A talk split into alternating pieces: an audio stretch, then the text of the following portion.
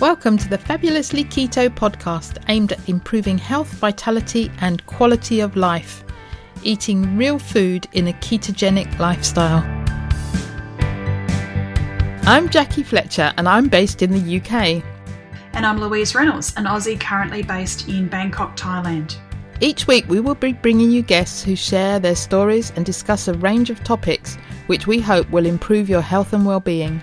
Many of the guests, like us, came to keto for weight loss and have stayed for their well-being, numerous health benefits, and because they are living their best lives. We hope you will be inspired to incorporate these ideas into your own health journey so that you can feel better than you ever have before. Thinking about starting keto? Take a listen to episode number two What is Keto and How to Start?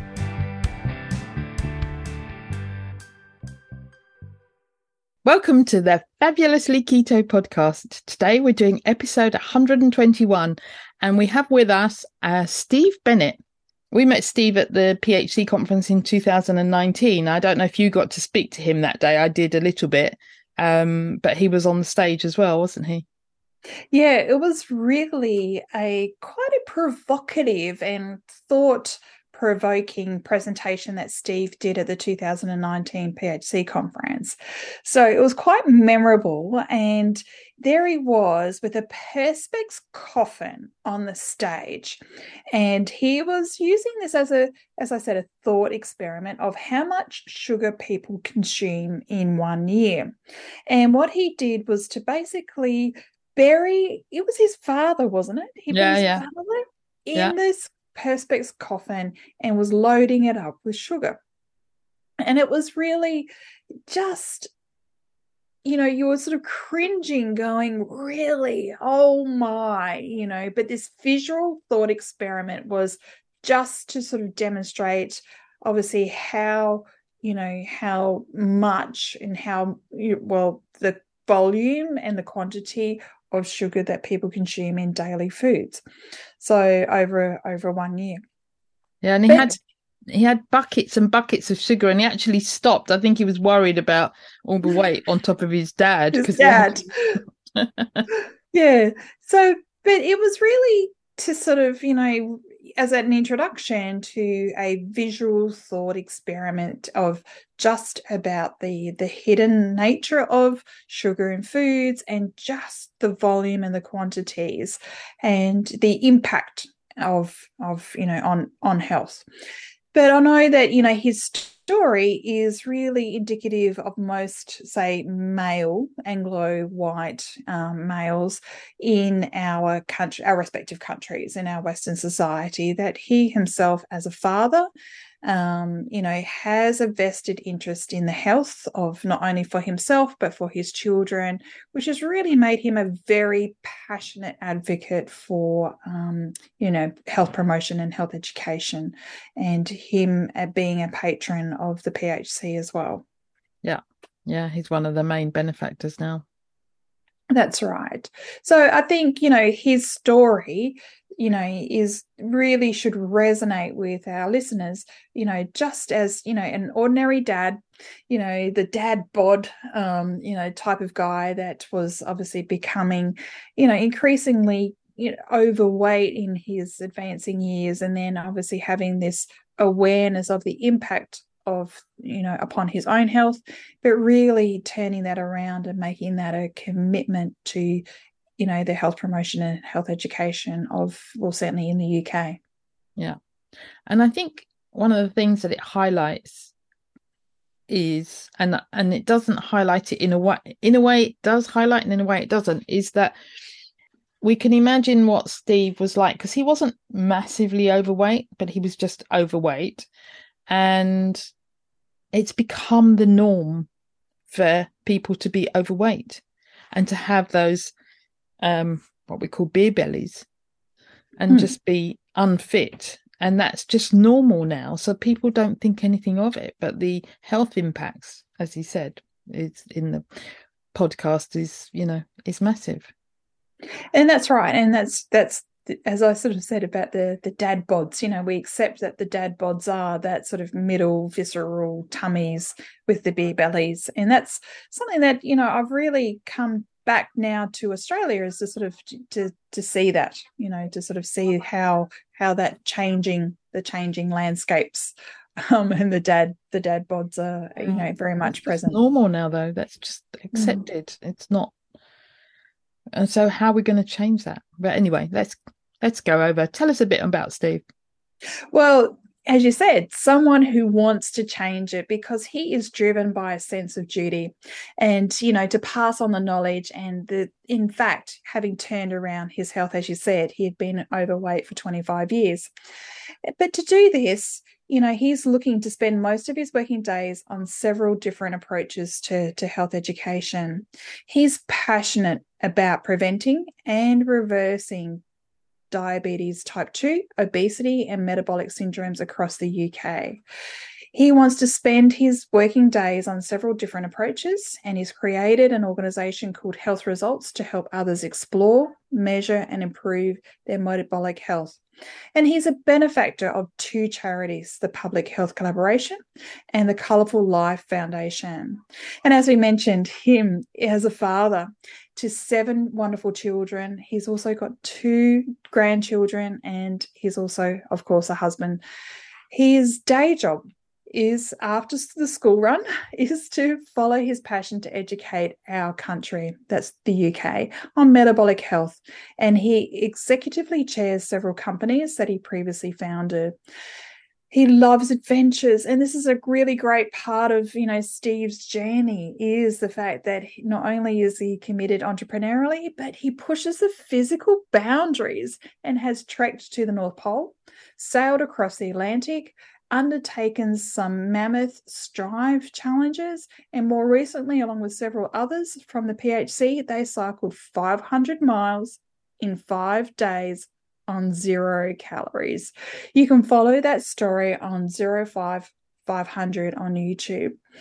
You'll also know that Steve is an author and he's written several health um, health books, and you can sort of see that in the Primal Cure, Britain is Sick, Primal Gourmet, and more recently, love this title, Steve, Fat and Furious. Yeah, that was the name of his podcast as well.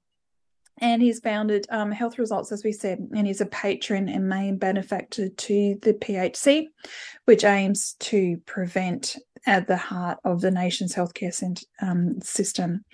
So you can read more on the show notes about Steve and his various entrepreneurial activities. So let's hear from Steve. Welcome, Steve, to the Fabulously Keto podcast. It's fabulous to have you with us today. Well, it's fabulous to be with you. Thank you for having me on your program.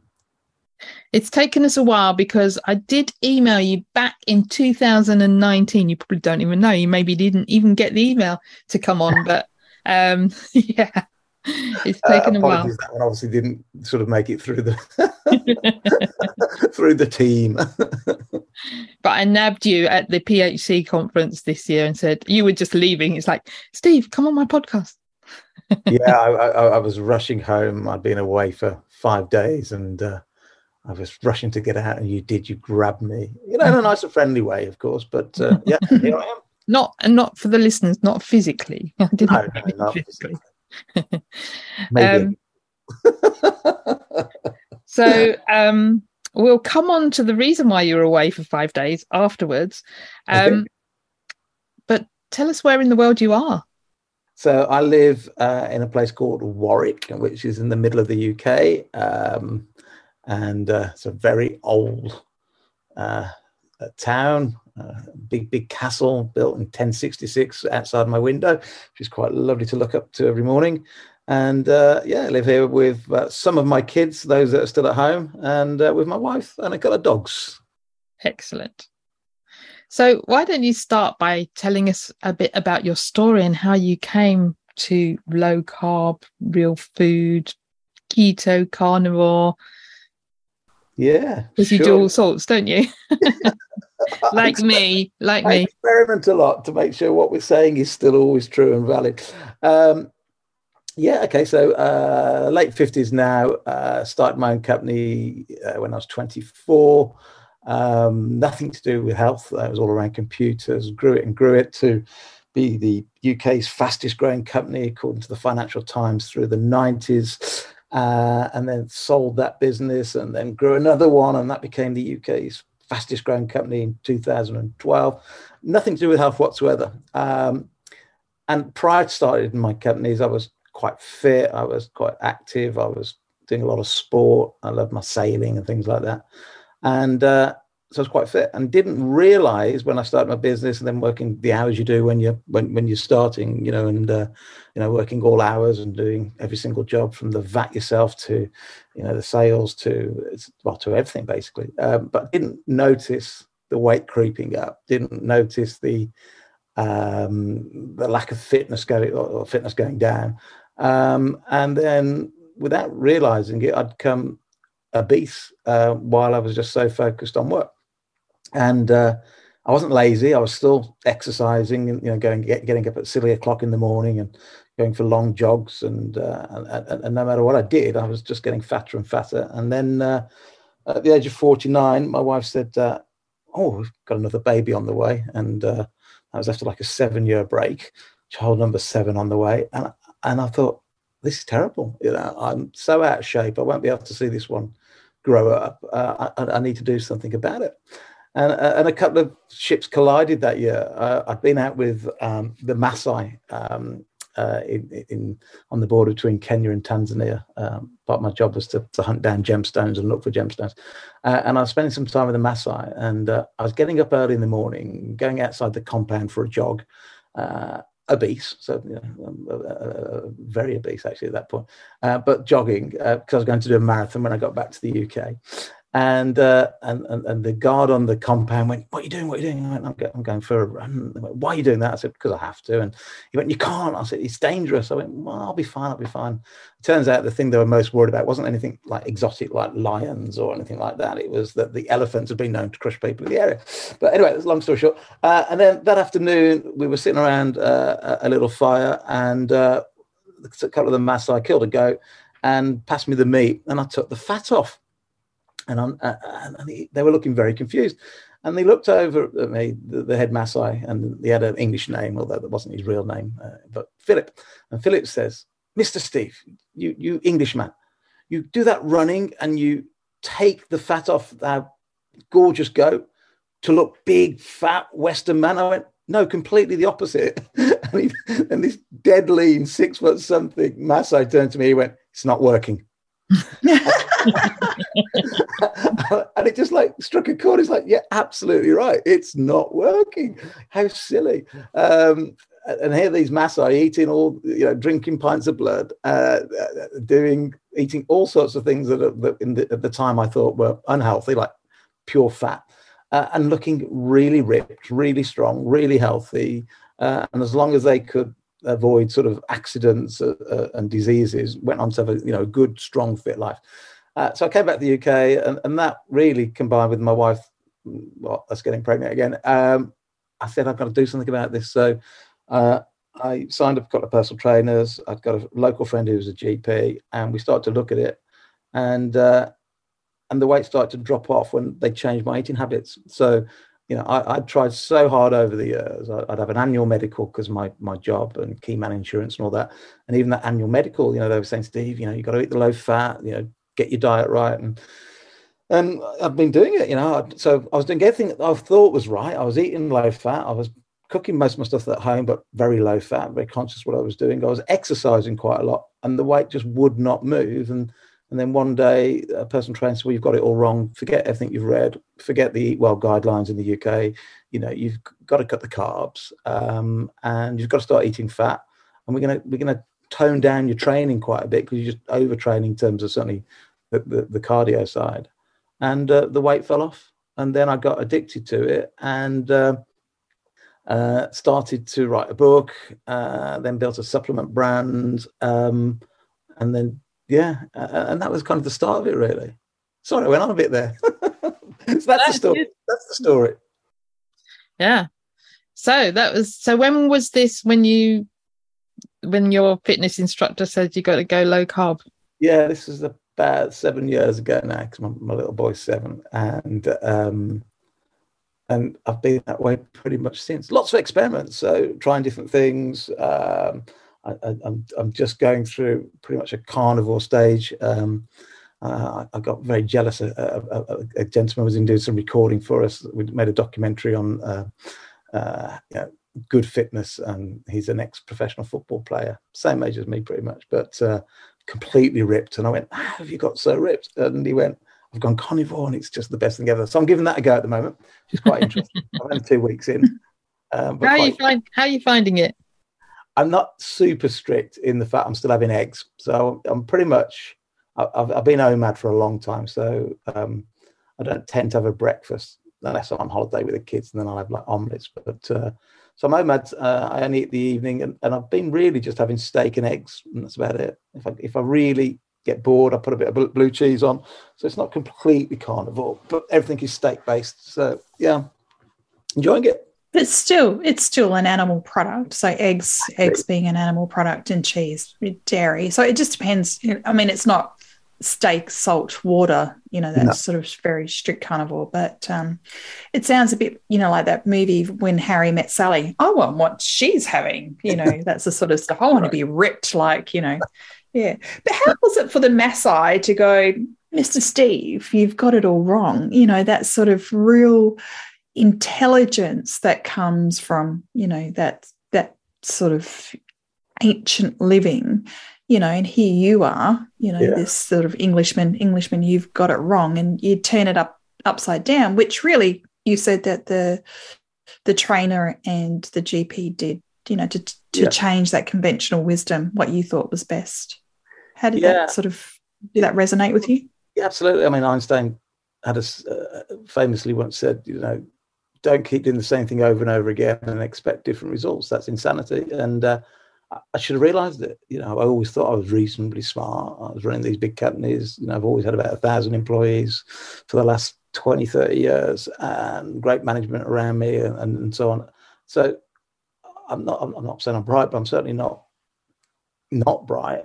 Um, and yet I was keep doing the same thing over and over again and you know, jogging early in the morning, sacrificing sleep, which is a stupid thing to do now when you look back. Uh, but just on the just the base of poor knowledge and, and wrong information. So sacrificing sleep, knees always aching because I'm carrying too much weight, um, and, and, jogging till I, you know, feel sick, and then getting home and then you know having loads of toast and loads of orange juice because of course it was brown toast. That's good, obviously. And no uh, butter. juice is fruits. That must be good for you, and the banana and all those things that that back then was the, that was the main you know, very few. Well, I guess you guys are talking keto back then, but it wasn't sort of as mainstream as it's getting now. And uh, so everywhere you turned, it was everybody going, "Yeah, you've got to eat fat-free yogurt, fat-free this, you know, brown bread, brown rice, um, exercise like crazy." But it didn't work. So the Maasai just saw through all that because they don't have marketing, they don't have uh, you know pharmaceuticals out there. You're painting the picture they want us to see they just did everything by experience, and their experience said, you know, walk it's often, eat fat. Walk it off. and, so, what about? yeah. What about your health markers now? So obviously, you know, you've you no longer got the dad bod. You know, you're you're all ripped. You're or you're ripping ripping yourself into no, not, not into shape. And yeah, I still like too much wine. I think uh, so. I'm, I'm, way off perfect, but yeah, way way down on where I was. So. Uh, in good old English stones. I was about 15 stone. And now, depending on how much weight training I'm doing, I have a 12 and a half to 13 and a half. Um, and um, my waist to height ratio is pretty good. Uh, triglycerides are good. HDL is okay. Um, blood pressure is slightly up, but but but negligible. Um, so yeah, and glucose is fine. So the five sort of metabolic markers that we look at um, are all okay. Could always be improved. Yeah. Have you? So let's go. Let's talk about um, health results mm-hmm. and the metabolic markers. So, how did that come about? Tell us about it. Tell us, you know, what it is. Because yeah, I, I had been writing a couple of books and a couple of cookbooks and things, and uh, I studied the work of a, a, a great professor in states, uh, Ben Bikman, who, if you haven't done on your show, you must get. He's just brilliant, and um, and he put it in words that.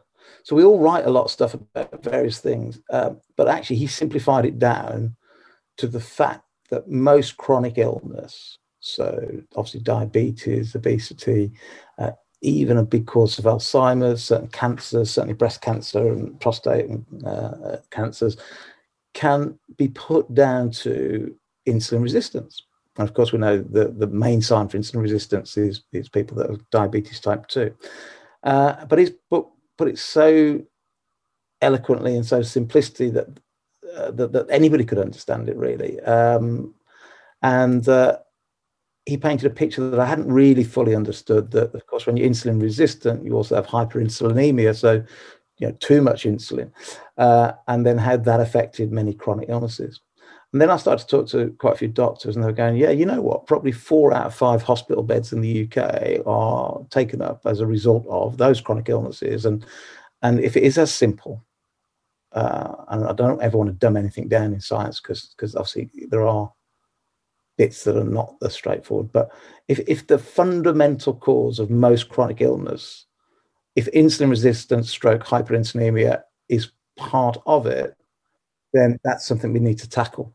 Um, and then you look at the great work, work of Tim Noakes, uh, the great work of, uh, of, many of these doctors talking around metabolic syndrome and, and so on.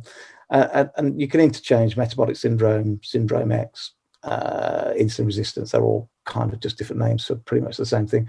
Um, so we started to look at that and we said, well, look, you know, if it is that simple, how, how, do you test for it? What, what are the tests? Now, you, you can measure insulin, but it's quite costly, uh, and you certainly can't do it at the moment, uh, you know, in front of uh, somebody, you know, there and then. Um, so it's kind of now widely recognised that those five markers, your, your blood pressure, your HDL, uh, your um, uh, triglycerides, your uh, how much, so that's obviously how much fat, sorry, is in, in, in the blood, obviously how much sugars in your blood, your glucose levels, and your blood pressure. Those, those five and the relationships of the five pretty much tell you whether you've got insulin resistance. Um, and then, of course, you can do things about it. So, so we were looking at that and said, well, how easy is it for the consumer to test that?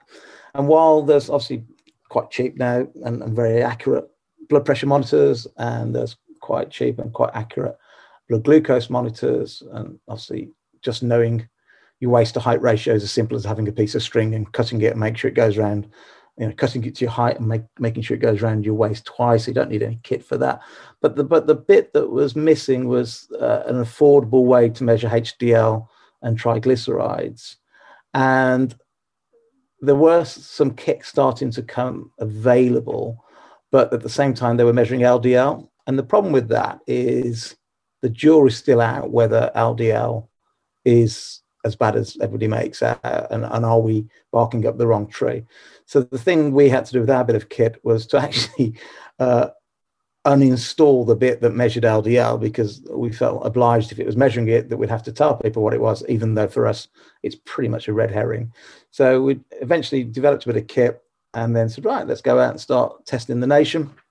And uh, we designed uh, health results to do that really. Go out uh, and cost effectively measure people's se- sensitivity, if you like, to, to insulin. And then uh, prior to that, I'd already um, written a course to help people lose weight. We had a couple of thousand people through. So it's an online video course with uh, over 50 hours of content. Uh, and uh, it's sort of me anchoring it, but then uh, 50 or 60 doctors that I'd sort of interviewed for my podcast uh, all, all took part in it and we've had some just staggering results. So, so health results is a couple of things combined. Really, it's it's a, a company that provides metabolic testing, and it's got a couple of online courses. One for reversing diabetes uh, type two, uh, and one for helping people shed the weight. So the metabolic score. Let's talk about mm. metabolic score. So you get a score from one to hundred. Yeah. Um, so we, we, we take those measurements. There's five measurements. Um, we also look at the ratio of HDL um, to triglycerides. And there's now pretty much globally accepted, I guess, in, in, in the right medical circles now that, you know, those are the five markers. So we can't really dispute that we're not looking at the, the right or the wrong things. We are definitely looking at the five measures that indicate, you know, the, the quality or areas for improvement of, of inner health. Uh, and then we just put it on a very simple, it's not even a clever algorithm. We, we basically combine those scores to give you a score from zero to 100 and increments of five.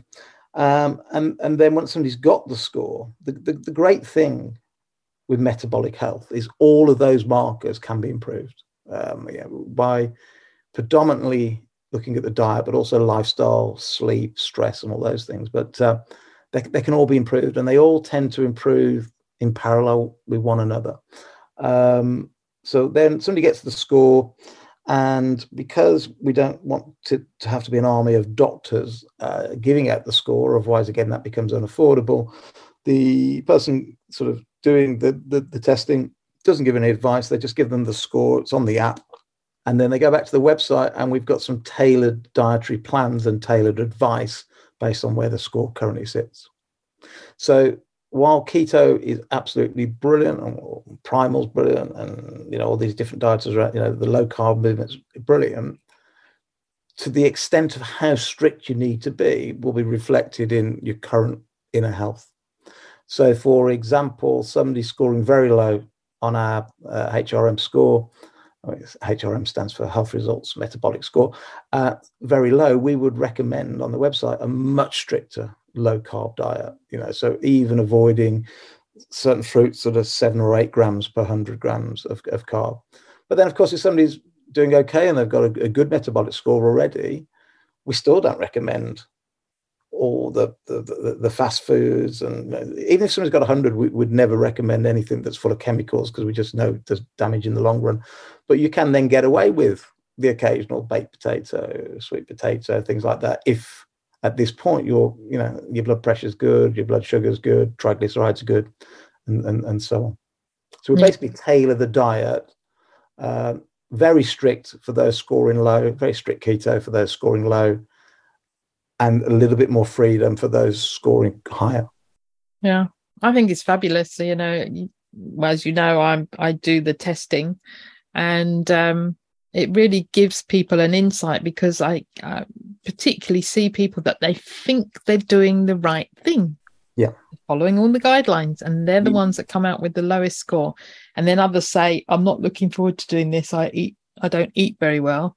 And they come out with a higher score. So it's quite interesting. Yeah, and, and, and it's great having you on board with that, Jackie. Really great. And, uh, and and the key thing, of course, is what people forget is the high blood sugar and you know diabetes type 2 is some 10 to 20 years behind becoming not metabolically well you know because what's happening is at the beginning you know you're, you're eating too much carbs your pancreas is putting out more and more insulin and it's doing the job to start off with. I mean you, you only become insulin resistant towards the back end. So we need to get these markers done earlier um, because you know if you've got too much insulin floating around the body you know, we, we know for a fact hyperinsulinemia drives a high percentage of prostate cancers, of breast cancers, and so on.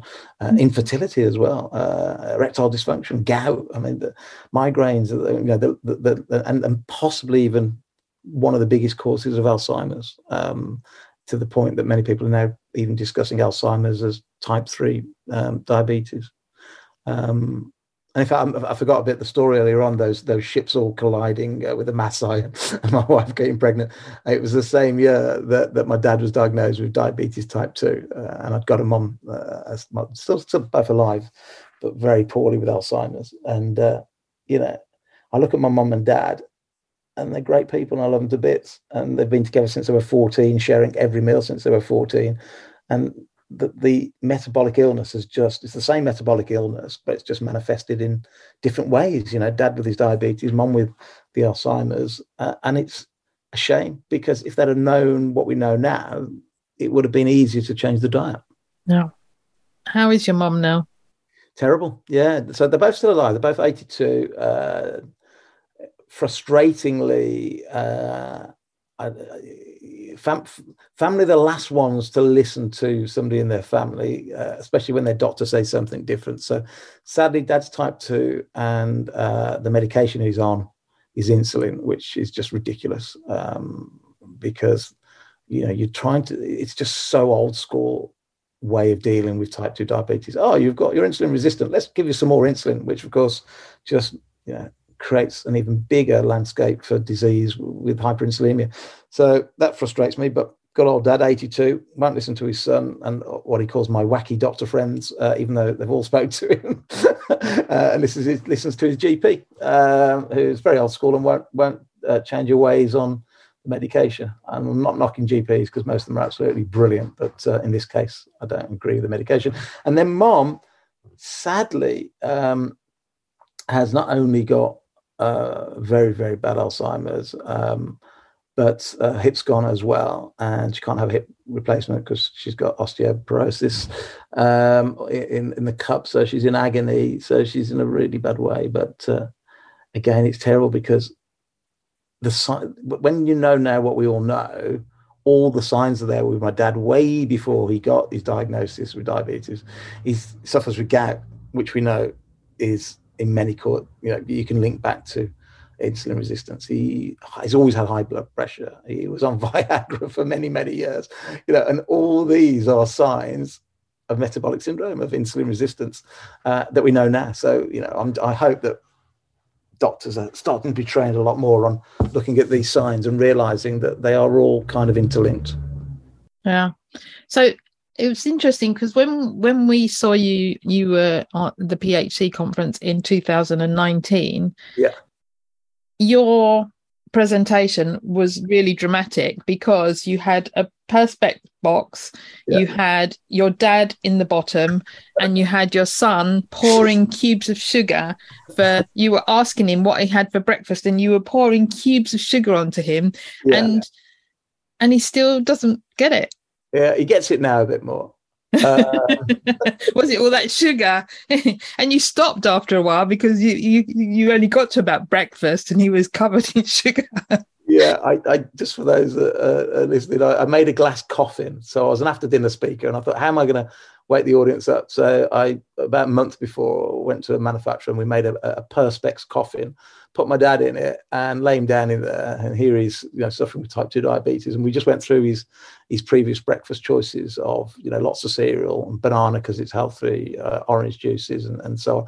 And uh, we'd already in advance worked out that times 365 days. And we just got buckets and buckets of cubes of sugar and we filled his coughing up bit by bit based on his food choices, just to try and demonstrate that people unaware of how much sugar they're consuming.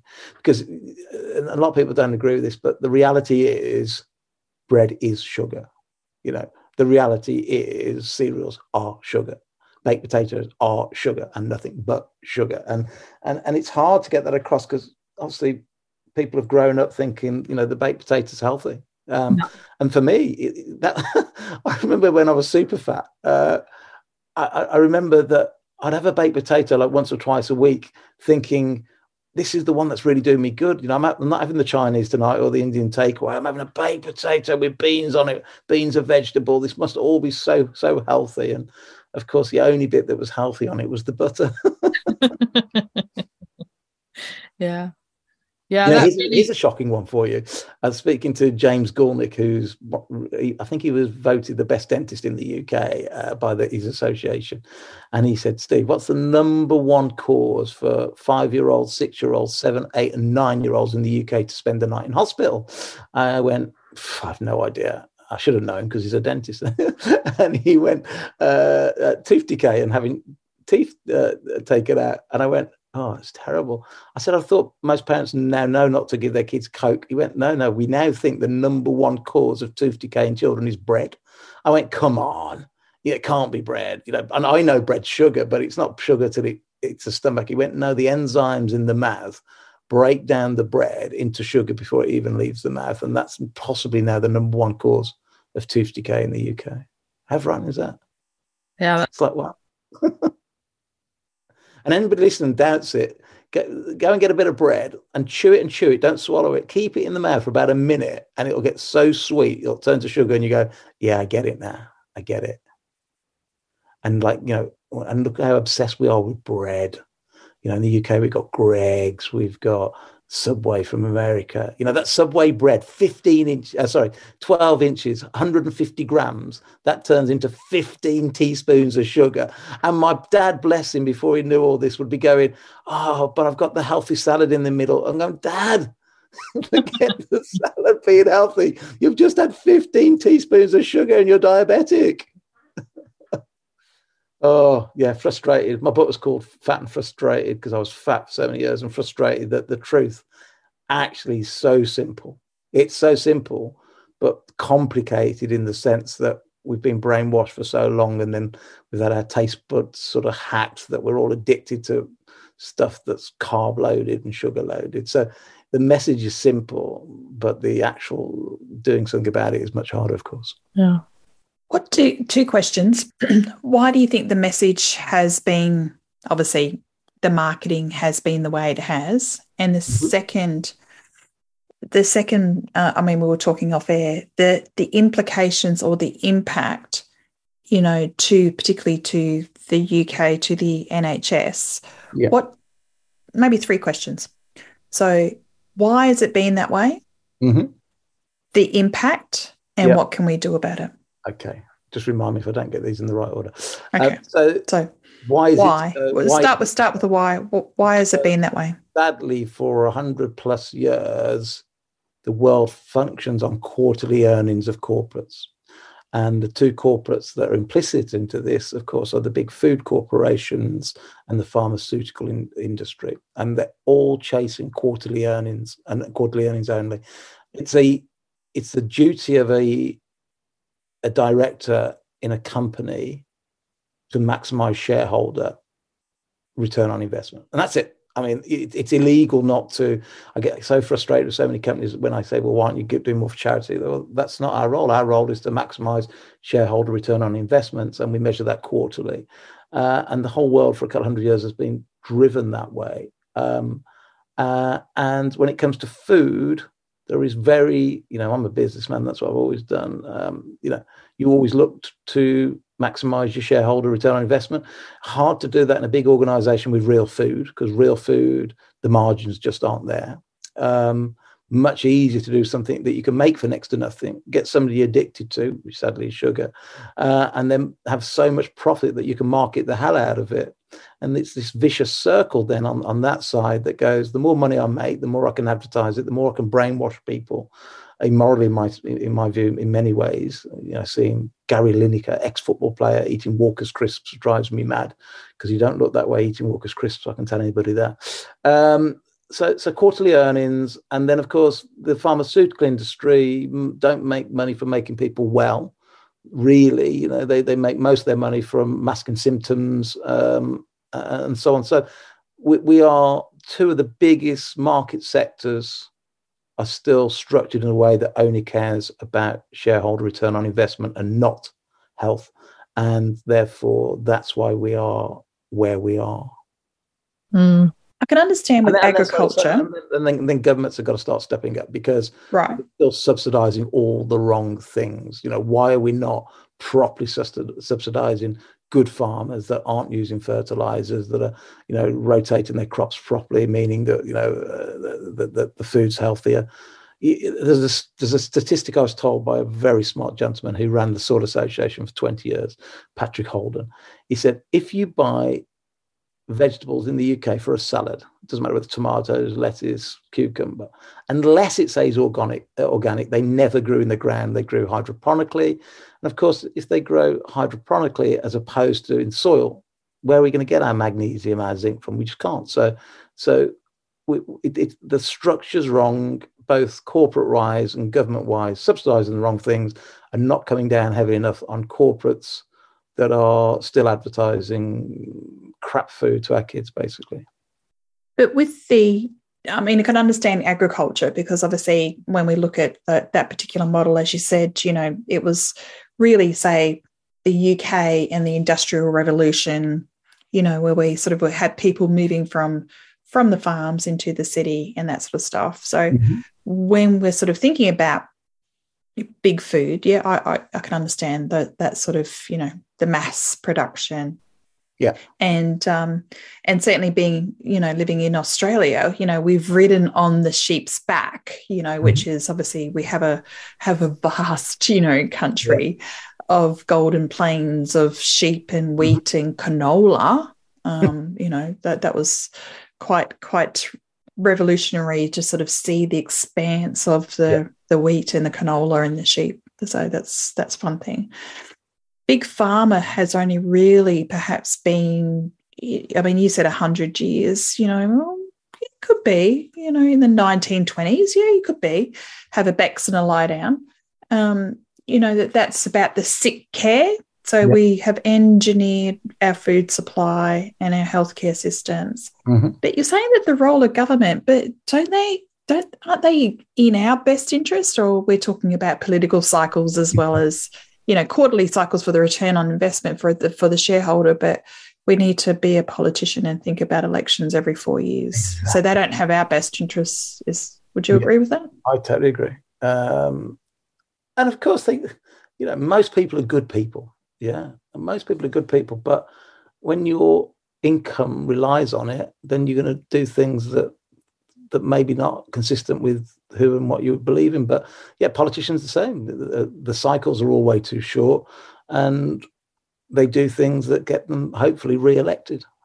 And I'm talking to you at a time when it's very messed up here in the UK. Um, so uh, yeah, so so governments and so the whole structure is wrong. And if you know, go back to the Maasai, are they influenced by pharma? No. Are they influenced by food? No. You know, by food manufacturers? No.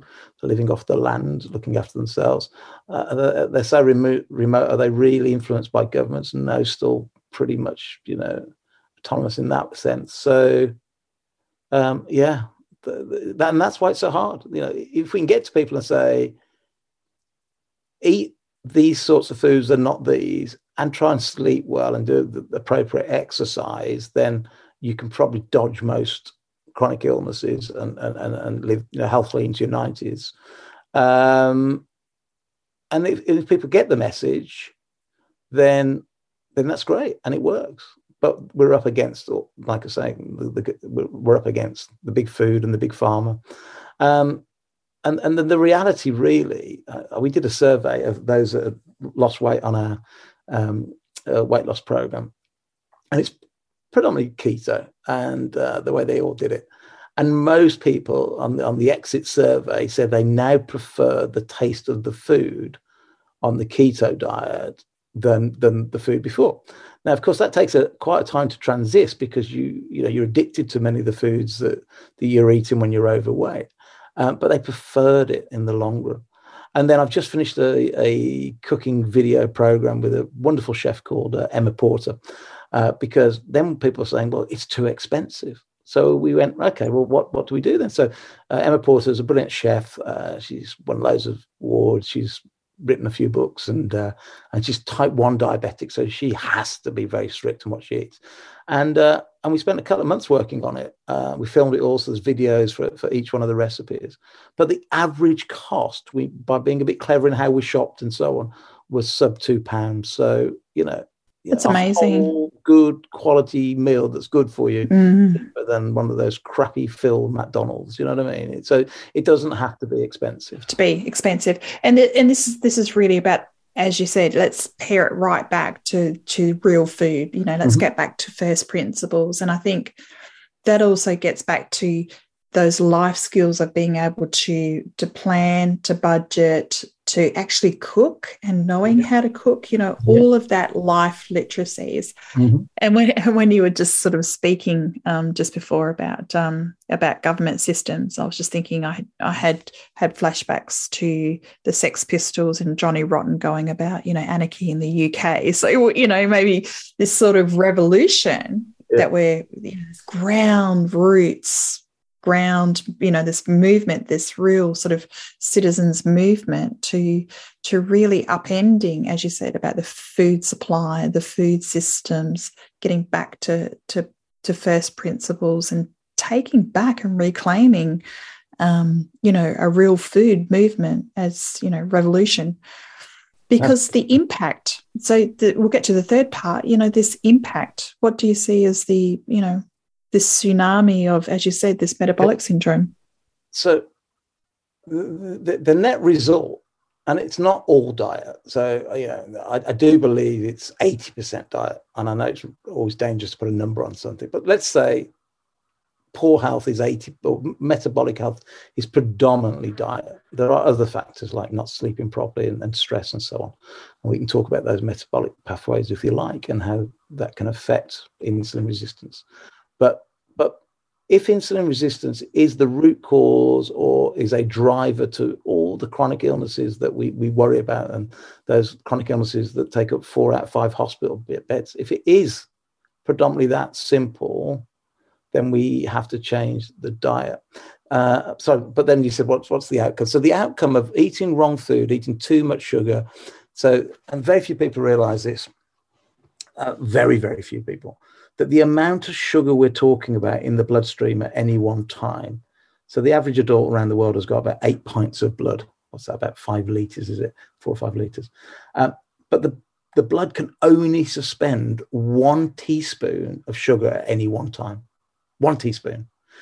Two teaspoons and you're diabetic. Three teaspoons and you die instantly. So it, this is not like hairy fairy stuff. Your body can only suspend one teaspoon of sugar in your entire bloodstream. Now, throughout history, you know, up till four or five hundred years ago, um, the only time you'd consume more than a couple of teaspoons of sugar would have been in the autumn with the berries and the fruit and so on, because the rest of the time you just wouldn't. You just, you just, you just wouldn't. And even when you get some of the more carby vegetables, because they come with the fiber and, and the way we digest it, that, that sugar just doesn't release so quickly. But eat that Subway, no bones about it, it turns into 15 teaspoons of sugar. So the body has to get rid of 14 of them super, super quick.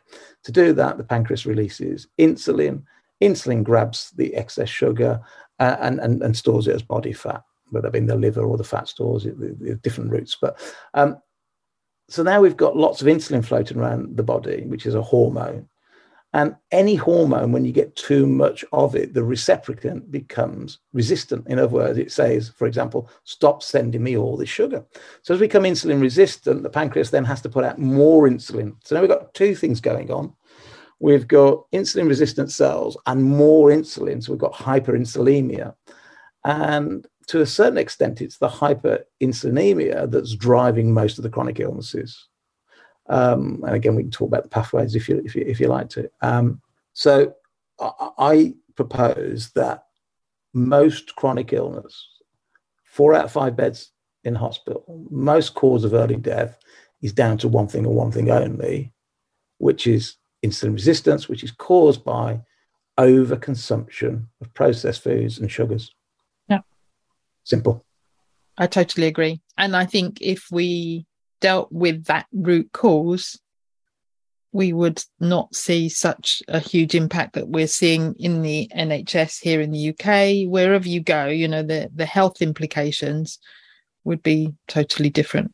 Yeah. Why why do we as a race, as a species, or certainly in the modern world, what you know that phrase, don't you? You know, it's no point shutting the stable door when the horse has bolted. Why, why are we constantly looking going, oh, the NHS is ruined, it's it's broken, which is completely broken. Um, but why are we not looking at rather than going, well, how do we recruit another hundred thousand doctors? How do we put in another ten billion each? Rather than looking at that, why don't we look at why people are sick in the first place? why don't we just try and prevent people from becoming sick? And they get people are becoming sick younger and younger and younger simply because predominantly because we're eating the wrong food we're, and it's not what we it's two things we're eating things we should that aren't fit for human consumption, and we're missing things that we need to have a healthy body. You know, you know they, they call them vitamins, 13 of them, vi- vitamins from Vital, because they're vital. Well, the thing is, vitamins aren't don't come with your carbs. They come with your, your eggs and your meat and your healthy stuff. Yeah. It's all it's all backwards and and I find it very frustrating that no not nobody because that's not true but the majority in power and in the higher places that could have an influence just don't want to look at it because we Yeah, could have such an impact. We could we could have such and the- an impact. We could we could turn this around in less than a decade, and Agreed. the impact on the NHS would be almost immediate. Yeah. Okay, so we shut down we shut down Greggs. Okay, so number one on our hit list is we're going to shut down those those sausage rolls from Greggs. We did it Clear out We the- uh, this thing called COVID, and we managed to shut down Greggs and McDonald's for quite a few months, which was really successful um, uh, by manufacture. Well, well, by by by overstating COVID, and of but, course, but COVID then but then if you go But- into, I don't really want to this is really controversial but the those big companies stayed open when all the little small companies the independent the shops, bakeries. the health food the health food stayed open but some of the smaller shops had to close and i just you know for me it, they said oh um in what was it what was the phrase the they. They, they there was a, there was a, I can't even remember what the phrase was now, It- but it was they were essential, weren't they? They- essential essential, Essential. shops So yeah. can you tell me why WH Yeah. Smith's is an essential shop? oh, this is a- that's all right. That- so So hypothetically, anyway, we probably don't so hypothet- hypothetically, so hypothetically, Greg, Greggs is shut. WH Smith is shut. Warburton's is wiped off of the, um, you know, the the supermarket shelf. So we Yeah. get rid of all of that white bread. Mhm. Um, what else do we do? So we just sort of clear out the ultra processed foods. Well, the- the And yeah, yeah, absolutely. but actually, Louise, you don't you can't you can't do it like that because then there's so many people would lose their jobs. But what you can do is you can say to people, here's an option for you. Why don't you try it? And as But- people start changing, the food companies could start changing. Yes, and it and it but fits in. I think Jackie's But- 100%, Jackie's hundred percent right. but- the only way to do it is from the ground up. It's the only way. But the thing that we know after speaking to Dr. Jen is that there's still going to be that sort of issue of the food addictions because, as Steve has said, you know, there's things in the food supply and the food supply systems that have made us addictive. So, you know, I, being number one abstainer lady, we just need to wipe it out. We cannot have it in our food system, you know, because Jackie, being the moderator, you know, leaving it there means that we still have this particular drug in this in the supply system. So we need to all go cold turkey. We just need to cut it off, cut that cut that head off the the you know, and cut off the supply. And everybody just needs to um, go through cold turkey, go through the keto shakes, keto Amen. flu. Amen. it is it is massive and and the the economic implications are massive Yes. um But but the, the thing is, the economic implications, as Steve was telling us, is four out of five beds are in the NHS are related to the Mhm. fact that we have a very sick society or a sick food chain systems. That's the sort of stuff. So if you know we on the one hand so this is an upstream and downstream as you know. It's upstream is the is obviously we have downstream we have all of these four out of five beds but ups you know the upstream effects of what's with the food supply and you know the way that we've structured our societies the postcode lotteries the food health literacy issues. You know that's the things that we need to system wise we're not going to get to the the diabetics and the people that are hypertensive and um, you know the insulin resistance if we don't start Yeah. with that system stuff so i go back to um, sex pistols johnny rotten had it right anarchy in the uk number one Like in the UK. I mean, there's one thing the government must do, and we've been lobbying them for a long time with the PHC, is they have to get rid of their stupid eat well guidelines, right? Because they are just so wrong. They are causing death, not helping people live healthily. The the, the eat well guidelines that that they are so out of date. They are based on American system that also doesn't work. So and you can look at doesn't matter which, whose graph you look at which doctor which scientist which magazine newspaper you read no doubt about it when those guidelines came into place where they start to tell us what we should eat obesity skyrocketed, and and uh, it's it's it's been there ever since. So we have to get rid of food guidelines, so then we can have an open playing field. And then once we've got an open playing field, because at the moment, big corporate keep going back to well, we're only manufacturing in line with you know supply and demand, right? Yeah, exactly. Yeah, but, but in line with the guidelines that we put people in to decide on. Yeah, exactly. So let's get rid of food guidelines to start off with, and then let's educate from the ground up. Because a good friend of mine was talking a few years back to Terry Leahy, who was the head of Tesco's, and and he gets it. You know, Terry, he's not there anymore, sadly, but Tesco's heyday. He was the CEO. Again, I get it. I, I I get the whole thing, but you know, I can't sell stuff that nobody will buy. So I can only sell what people will buy. And I'd love to be selling organic food. My, my salad's not bagged. Love to be doing all that. And uh, he said, I can't wait for the day to, you know, for it to happen. But you, you won't drive the change through the corporate. You will only drive the change through the consumer, understanding it, and, almost like they've done with the cigarette companies. You know, a lot of people in the end quit smoking because they realised that the you know the cigarette companies were, were putting all these chemicals in, and they so they started to hate the companies. We've got to get people to start hating the fact that McDonald's put chemicals just into the bread, e numbers into the bread. You go, well, well you know, what? Why do you need to even do that? why put e numbers into bread? Um, so we've got to get people disliking the fact that there are so many chemicals in our foods that that don't need to be there you know, other than there to be make it addictive, make it cheap, make the shelf life ridiculously long, and so on. So you got to get people kicking back, going, no, you know, I want to support the farmer. You know, no, I want to have a chicken in my garden, have my own eggs. Um, you know, sticking the two fingers up to the corporations. Yeah. Mm. What ingredients are there in chips?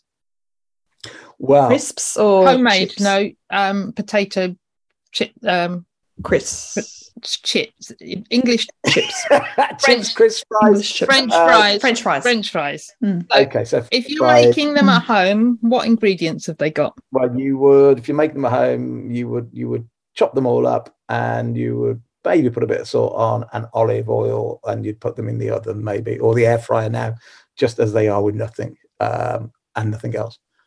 Or fry them all. So McDonald's yeah. chips have 17 different ingredients sugar. it's just like it's no way. Yes, yes.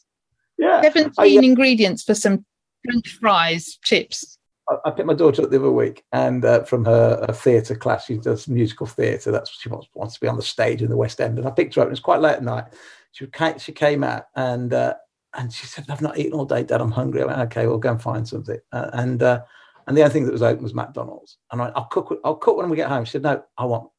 And if you force your opinion on your kids, eventually they'll backlash. So occasionally, go on then, have one.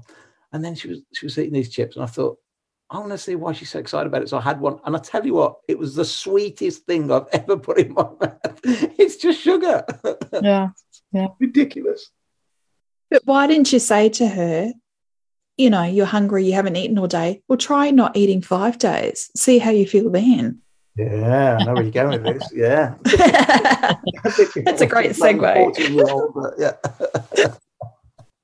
Come back to me when you haven't eaten for five days and, yeah. and you know cycled 500 miles. 100 miles, yeah.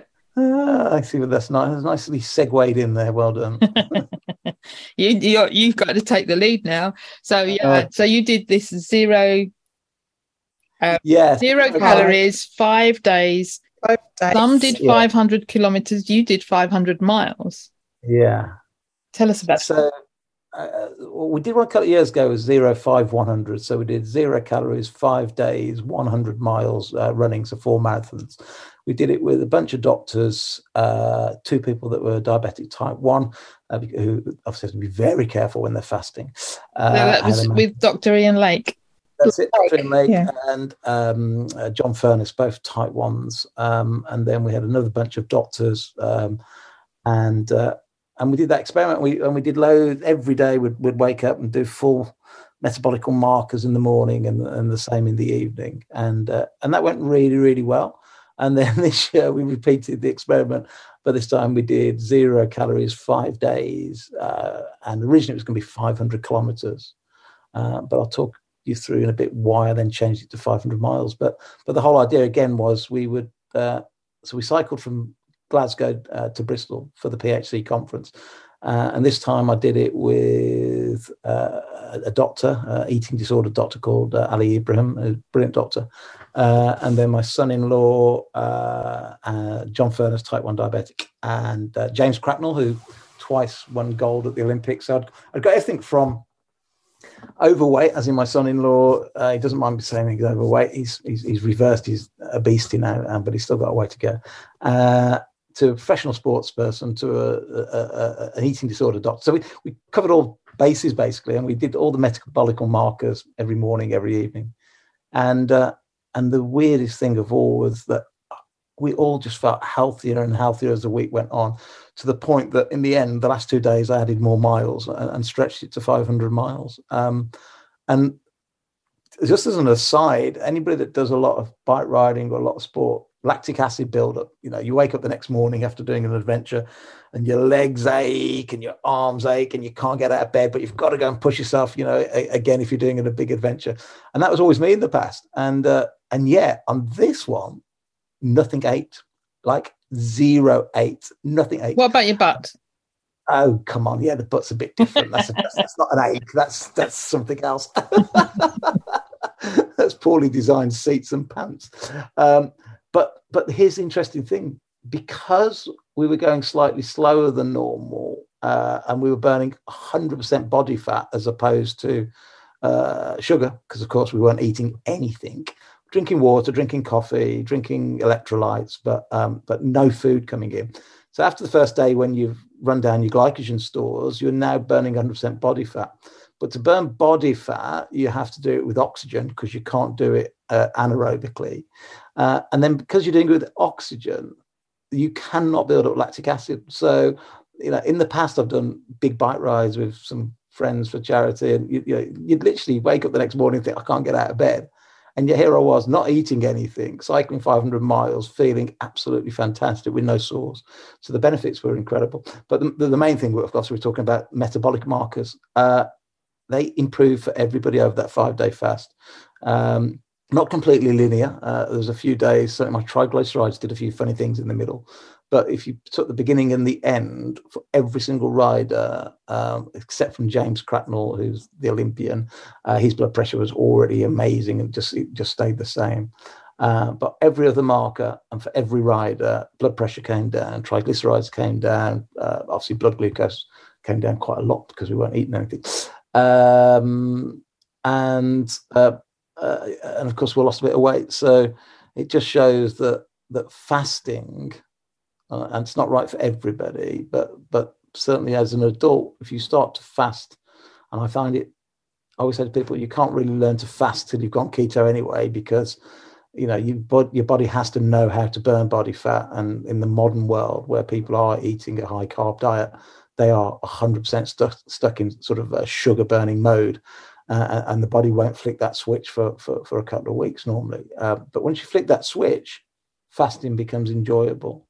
And, and if you look at some great research from the likes of Professor David Sinclair and, and, and, and others, possibly the number one thing for longevity is eating less and eating less often. As long as you're getting your nutrients, eating less and less often. So adding fasting somehow into your weekly routine just improves all your metabolic markers.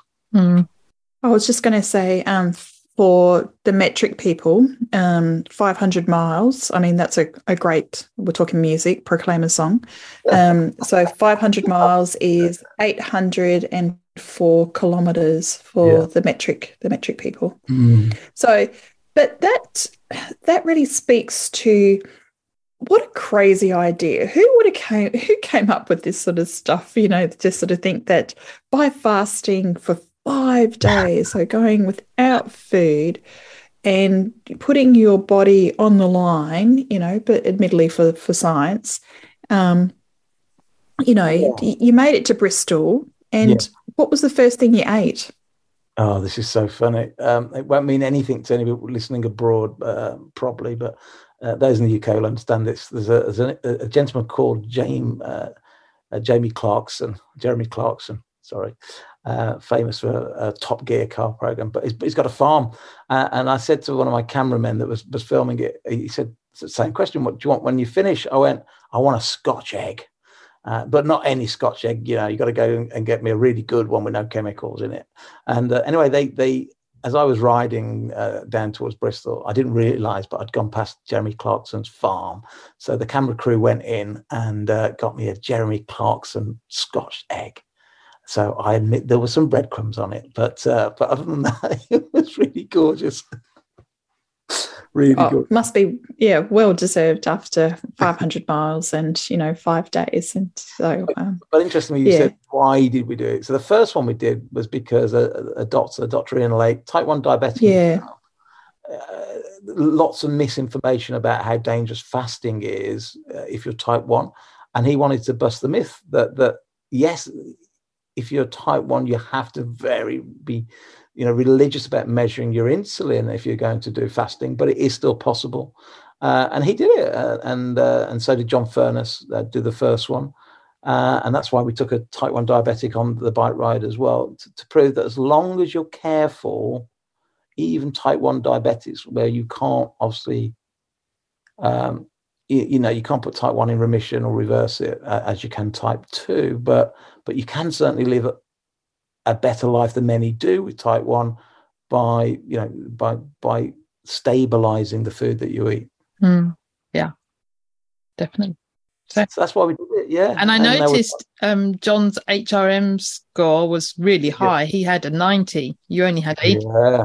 He did at the end yeah. How good's that? So he's a type 1 diabetic just ridden 500 kilometers john did and over five days and all his metabolic markers were really good, scoring him, I think it was 90 or 95 out of 100, which is really good. Yeah.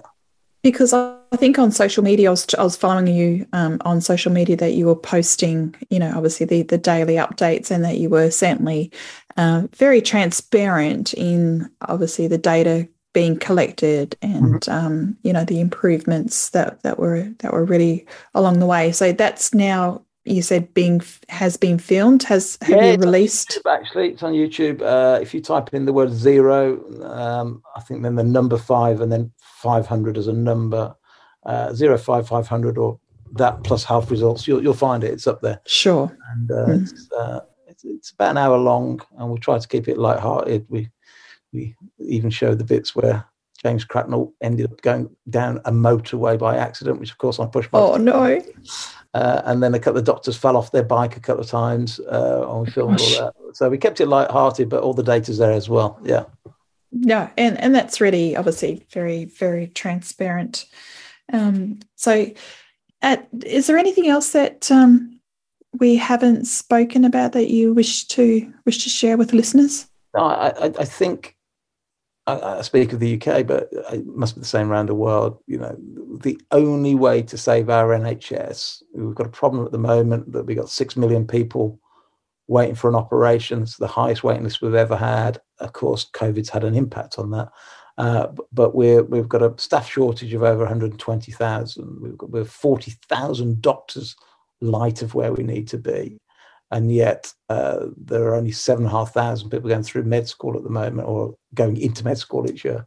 So we've got a fundamental problem. And for me, the only way to fix this problem that we've got is to help people become unsick or stop people getting sick. Mm. And, and the way we can prevent many of the cancers, uh, much of the heart disease, the way we can prevent a lot of Alzheimer's and dementia, the way we can prevent a lot of strokes is getting this message across that you guys are doing so fabulously that that that the diet plays you know a lot of people put it down to genetics and bad luck and just old age but it's just not true. You know a, a lot of these diseases yes there's a tiny element of uh, of genetics. Yes there's a tiny element that that that um that it that, that just can't do anything about it. But the reality is these diseases, you know, if you if, if you spoke to a thousand people in the late 1800s, early 1900s, none of the things we worry about today would even be on their radar. None of them. No. There was the odd case of cancer. There was the odd case of diabetes, but but they were just so rare and far between. and we've you know we've eradicated virtually all the things people died of 100 years ago and so we've got all these new diseases and i would just want people to realize that that, that if you've had those diseases in your family and you worry about it and you think well, genetics honestly that that is not the biggest contributor. The biggest contributor is the food that we're eating the lifestyles we're living. And and and basically you got to go keto. You, well the word keto primal, uh, low carb, the human diet, doesn't matter what you want to call it, eat real food, avoid chemically infused food, eat real food, and cut down if you're overweight on anything that turns into sugar in the body. Simple, hard to do, but simple message. Yeah. So, how can people get in contact with you? Um, so, uh, health results are on YouTube. The, the website uh, I have to say it again one more time health results because most time I say it, especially in Australia, they think I say health resorts. And have people come resorts. That's what I thought. no, health, health resorts. Healthresults.com. And uh, yeah, come and check us out. Excellent. So go on, Louise. We'd like to sort of finish off with, I mean, you've just given us some some really good, obviously good focus for the future. But if we can distill that down into three top tips, please. Eat real food, prioritize sleep, and exercise appropriately. And we haven't touched exercise, but a, a, lot of people try and run before they can walk. Um, and doing too much aerobic, certainly if your waist to height ratio is out, in other words, you're carrying too much visceral fat, can do more harm than good sometimes. So, uh, you know, get out, walk more, exercise appropriately, eat real food, and get a good night's sleep. Yeah, in in the film, um, you were constantly saying to your son-in-law, to slow down, slow down. It's yeah. about that Maffetone heart rate, isn't it? That you need to keep it in the aerobic zone so yes. that you your body works its endurance. You can keep going, you keep going. So um yeah, he wouldn't listen up- though, would he? No, he wouldn't, and and nothing upsets me more you know, seeing people out running on the streets thinking they're doing the right thing that are hugely overweight and they're jogging. It's like you will be way past uh, working in an aerobic zone because uh, the weight you can, you'll be anaerobic. And when you're anaerobic, you're burning sugar because you need it. That's what you have to do when you're past sort of 70 to 75% of your max heart rate. Well, no, probably 80%. Uh, for for many people, um, but but then you're anaerobic, so now you're burning sugar, which you wake up the next morning and the body, because your glycogen stores are depleted, just fills them back up again. So the net gain is zero. Whereas doing exercise slower, still, but you know, as long as you, you your waist to height ratio is okay, yeah, but I'm not, still go out and have a jog, but do it slower because that's when you burn body fat, you know, and uh, and that's when you don't hurt the joints. And I'm not saying you should never sprint because that's a whole different thing altogether. But uh, the, the main one is for most people, certainly as we age, we need to do more resistance training, lift some weights, whether that be. Which, that's me. I love I think for me, lifting the heavy, heavy things repeatedly. Yep. And, you know, that's in, and this is where the nuance stuff happens with the stage of life that I'm in, that I need mm. to maintain my lean body mass in yep. order to maintain my bone density to, yep. you know, to prevent me from, from getting osteoporosis. So, yep. um, yeah, I think the sort of the nuance, as you said.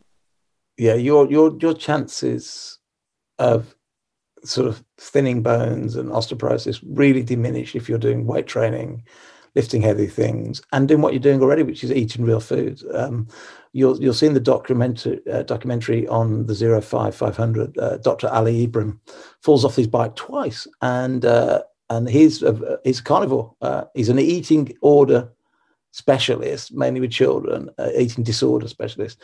And some people say, well, then why on earth are you a carnivore if that's what you do for a living? He said, because it's you know, it's only a disorder if it's unhealthy, and I can prove to you it's not unhealthy what I'm doing. And he, he is the he, I've never he's so ripped, it's unbelievable. Um, but anyway, he fell off his bike twice, and uh, and put his uh, on the same side, same hip, put the hand down twice. And he just said, you know, thank goodness I'm having the right diet because I would have done some serious damage without the right diet. So, you know, even looking after your bones, the food that you eat is, is critical. Yeah. Mm. Excellent. Thank you for being with us today. Loved it, ladies. Thank you very much for having me Steve. on. Great. Fabulous. Great to have you on. Fabulous. Thank you very much. Thanks. Is this where I have this awkward silence about? So, Jackie. well, Jackie. well, Jackie. Um, I really was thinking how Steve is one of these innovative disruptors, you know, in business, but he's done that not only on on different levels. So he's done that for himself by pushing the physical boundaries through his various physical challenges he's doing that with health education and health promotion you know and he's really doing that obviously through his work you know his commitment to the the charities um, like the phc so there's a health system health policy health education as well as his own um, in, in he's made a personal commitment to to health. And he's really you know he's taking this commitment you know in those ways. And i think that's a real credit to steve and what he's what his commitment is doing. And i really um, look forward to you know to hearing more from steve about the impact that he's making of his vision. And i think steve's going to be quite influential in taking things forward. And it would be good to see him team up with maybe Aseem Malhotra and and see them. I mean, I know Sam Feltham has been to the MPs in Westminster as as a theme, but it would be good to see him joining them on that bandwagon and pushing forward for public health because, you know, he was saying four out of five beds are taken up by chronic illness. And these are things that we can do something about, each person individually and mm. collectively. And as we said in the podcast, it's it's going to take time you can't do you you were suggesting we should just cut everything out immediately which i don't think is reasonable but it is a workable plan. But we also know that the powers that be want us sick and stupid as i say. Um, so i don't see that happening anytime soon that they're going to change public policy and change those eat well guidelines. But hopefully he can start influencing on a higher level he should have the connections to do that. But I, I like what Steve, you know, he has the capacity because obviously being an entrepreneur, you know, he's he's run businesses, you know, he's run big, big entrepreneurial businesses. So he knows how to have a vision. He knows how to get the results. He knows how to, you know, to to really measure the impact of that vision, you know, in terms of, you know, the return on investment for his shareholders. So he knows how to get get the outcome that he wants. So, but I think it's about this is different, you know, health is different in a way because we're dealing with policy. It's not like just make it happen, number one. It's, you know, he has to get the, as you said, the powers to be to to be able to get on board to be in alignment, to affect the change. But because it's a political cycle, it's completely different to to running a you know a business. So mm. that's that's the difference. It's the policy. Yeah, yeah. I can't see it changing anytime soon. I don't think. But I think you know, our government. I, I, don't think our governments, yours included, have our mm. best interests at heart. So yeah, I think we've just recently had a government change. So we've gone from obviously the Conservatives back to um, back to a Labor government. So there are some some changes obviously afoot there with a with a platform change. So there may or may not be obviously you know the the impact there, but it like you said, it, it really is about getting the alignment of the stakeholders involved. Mm, yeah. Well, you have but to wait. People, yeah, but with people like Steve, you know, being the disruptive, you know, the disruptor and the innovator, he, you know, can at least, you know, be pulling the chain. so I think, you know, that's that to his credit, you know, to his credit, he he's he's he's got a few chains that he can pull and yeah. disrupt. Mm. Yeah.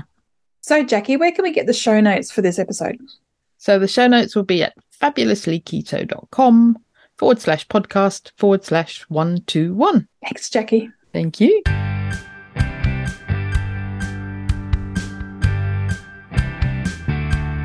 It would be great if you could support us through Patreon. Go to patreon.com forward slash fabulously keto and you can choose the monthly amount you wish.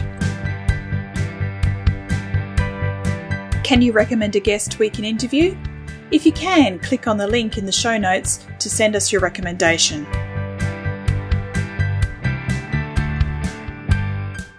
Would you like to join our Facebook group? Search for Fabulously Keto on Facebook. Our Facebook page is called Fabulously Keto and you can follow us there. Or you can follow us on Twitter. Our handle is Fabulously Keto. Or follow us on Instagram, Fabulously Keto1. Did you enjoy the show? Let us know you listened by tagging us in your Insta story or Instagram post using the handle Fabulously Keto1 and the hashtag TFKP. All the links are on the website and in the show notes. If you haven't subscribed to the podcast, click the subscribe button. Reviews help us to be found and reach new listeners. Please leave a review of our show on your preferred podcast listening platform. We appreciate you taking the time and read them all. Disclaimer The information in this podcast is for informational and educational purposes only. Nothing in this podcast can be taken as advice. Whether our guests are doctors, healthcare professionals, or not, they're only sharing their own opinions and stories, and this does not constitute a doctor patient relationship. It's always best to seek professional medical advice should you wish to make any changes to your current medication or treatments. Also, speak to your own doctor if you have any concerns about your health or you wish to make lifestyle changes, especially if you're taking medication.